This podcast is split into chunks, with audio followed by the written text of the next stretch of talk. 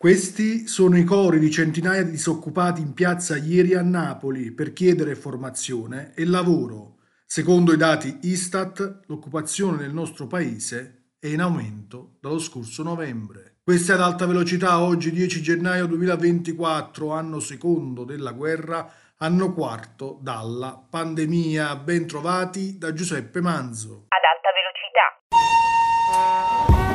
velocità. Notizie e pensieri pendolari.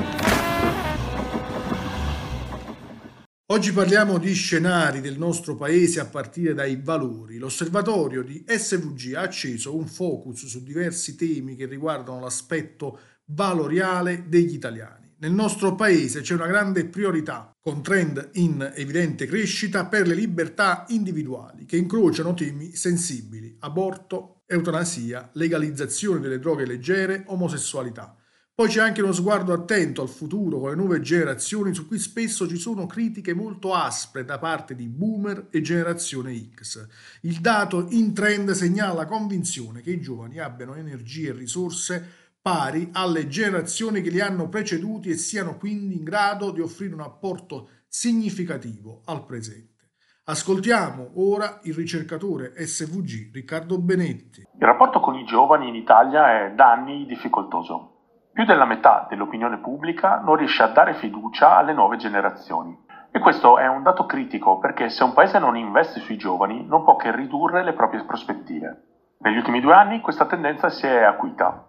Osserviamo inoltre che nei momenti di crisi, post crisi Lehman Brothers, Covid, il biennio 2022-2023, cresce la sfiducia. In aggiunta a questo, due terzi degli italiani temono una mancata capacità di modernizzare il paese. A questo proposito, l'opinione pubblica ha reagito alternando negli anni slanci di ottimismo e di pessimismo. La crisi del 2008 ha segnato una svolta, poi man mano superata.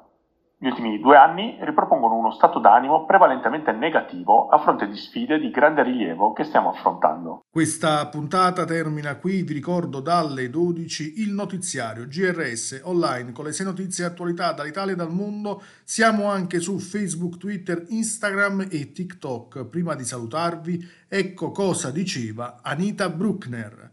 Il tempo speso in malo modo durante la gioventù è talvolta l'unica libertà che una persona abbia mai avuto.